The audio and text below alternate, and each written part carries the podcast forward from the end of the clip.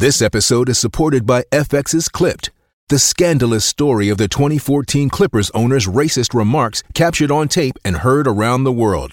The series charts the tape's impact on a dysfunctional basketball organization striving to win against their reputation as the most cursed team in the league. Starring Laurence Fishburne, Jacki Weaver, Cleopatra Coleman, and Ed O'Neill. FX's Clipped, streaming June 4th, only on Hulu.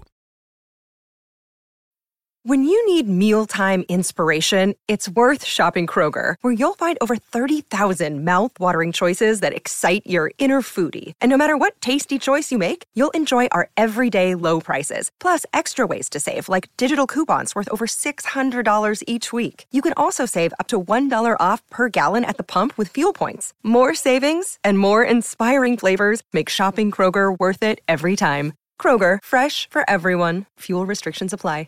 This is Optimal Startup Daily, episode 971, an excerpt from the book How to Work with Almost Anyone by Michael Bungay Stanier.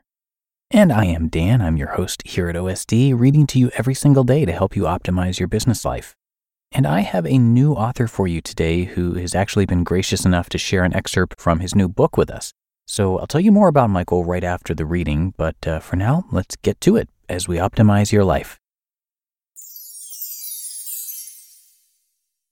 An excerpt from the book How to Work with Almost Anyone by Michael Bungay Stanier. Billy Bragg, the Bard of Barking, sings I saw two shooting stars last night. I wished on them, but they were only satellites. It's now more than 40 years since he wrote A New England, and it's only got busier up in LEO, low Earth orbit. About 1,400 satellites were launched in 2021 alone. It's crowded up there, and where there's a crowd, there's trash. You might remember the scene from the movie WALL-E where a rocket leaving Earth bursts through a shell of space debris. This is the Kessler effect in glorious Pixar animation. Space debris leads to more space debris, which creates a cascade of even more space debris.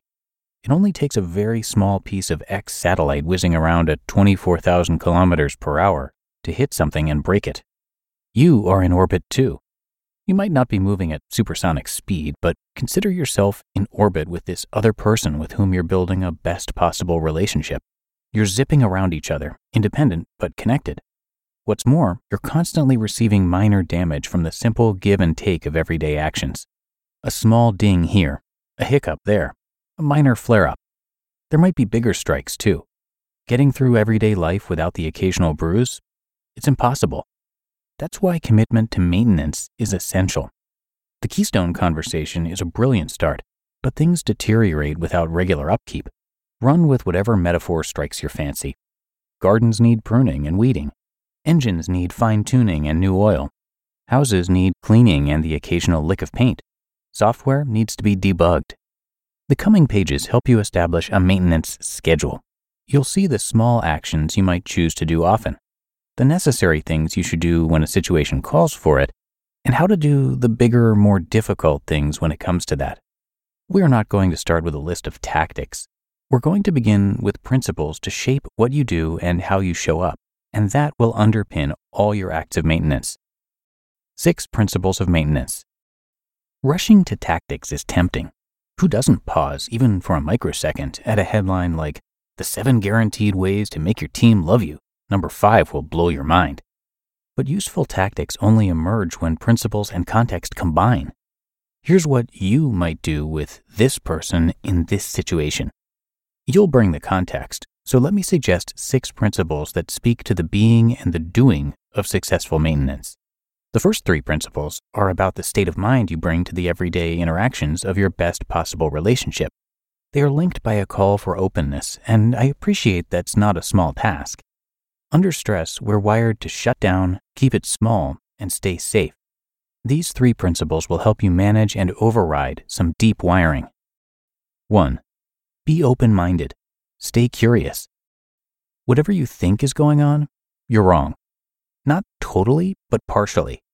Sure, you see some of the picture, but you don't see all of it by any means. Full hearted, genuine curiosity dispels the fog that ambiguity or frustration will bring. Curiosity helps you understand the situation more deeply because it gets you out of your own head. It helps you maintain connection by more deeply seeing and understanding what's up for the other person, and it helps you better see how you are contributing to the challenge at hand. 2. Be open handed. Stay vulnerable. They also don't know what's going on, not fully. That's on them, and it's on you too. You're holding some things close to your chest data, opinions, feelings, and what you want or need. Some of those things you explicitly know, and some of them are whispers, half sensed and not yet fully articulated. Sharing can be illuminating for both of you. For instance, saying, I didn't know I thought or felt that until I said it out loud. Of course, oversharing can defeat the purpose. It's the flip side of hanging on to information for selfish reasons. Share what's useful for the best possible relationship. 3. Be open hearted. Stay kind. Towards the end of his life, the author Aldous Huxley wrote, quote, It's rather embarrassing to have been concerned with the human problem all one's life and find that one has little more to offer by way of advice than try to be a little kinder. End quote. This work is difficult, and doing it flawlessly is near impossible. You're doing your best, and they are probably trying hard too. Assume positive intent. Be generous. Remember that you're both committed to the best possible relationship, and you can be kind to them and kind to yourself as you navigate that. If you can be consistently open minded, open handed, and open hearted, you bring a great gift to any working relationship. Those three principles are the very foundation of a best possible relationship. The final three principles concern the rhythm of successful maintenance. There are daily, regular, and occasional interventions that incorporate actions both big and small. 4. Adjust always. I'm no sailor, but it seems that managing a small boat in open water is yet another metaphor that describes the nuances of managing a relationship. You need to avoid the big disasters, hitting rocks, pirates, getting swamped, and so on. You also need to make the most of the conditions. You tap the tiller and trim the sails to adjust to the waves and the wind. It's all fine tuning, just as it is with relationships. Conditions shift in relationships, and you need to adjust to what the moment requires. 5. Repair often. My dad was an engineer, and he knew how to hammer, glue, and fix the little things that end up breaking around a house. I inherited none of that practicality. Instead, I got clumsiness. So I have a certain expertise around patching myself up. As I've bumped my way through life, I've collected scars. I've learned that when you get dinged, deal with it quickly. Bring the wound into the light because sunlight disinfects. Understand what's hurting and apply a salve. And six, reset as needed. I was in a mastermind group with four other people for nearly 15 years. That's a long time. Our secret was that on three different occasions, someone surfaced that the group had gone a bit flat, lost its zip, and we'd all start phoning it in.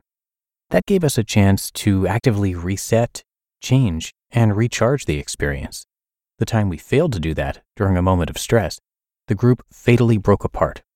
A BPR with any longevity will need some moments of reset to keep it safe and vital. You just listened to an excerpt from the book titled How to Work with Almost Anyone by Michael Bungay Stanier. When it comes to hiring, don't go searching for the one. Just meet your match with Indeed.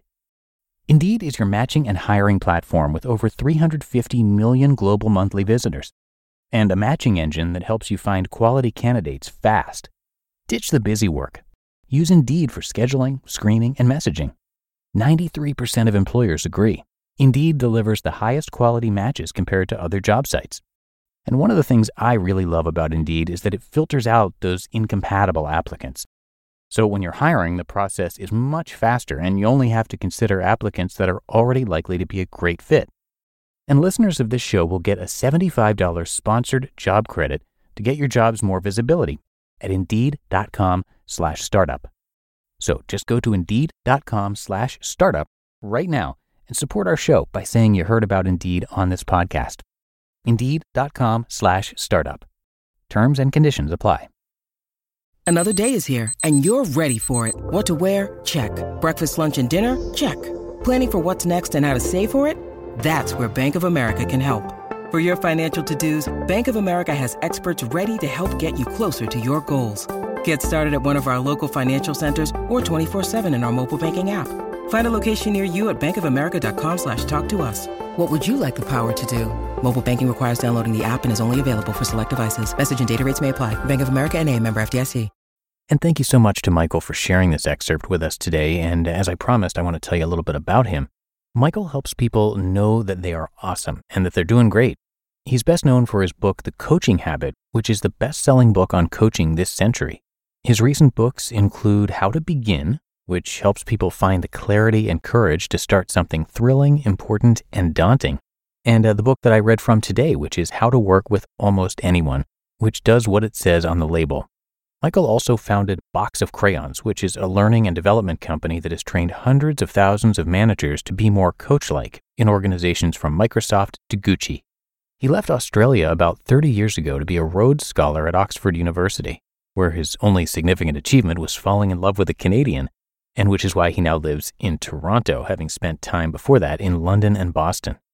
Balancing out these moments of success, he was banned from his high school graduation for the quote unquote balloon incident, was sued by one of his law school professors for defamation, and his first published piece of writing was a Harlequin romance esque story involving a misdelivered letter and called The Mail Delivery. That's M A L E. So come by mbs.works to learn much more and to find Michael's book, How to Work with Almost Anyone. Okay, that's going to do it for today. I do hope you enjoyed the book excerpt and that you will join me again tomorrow where your optimal life awaits.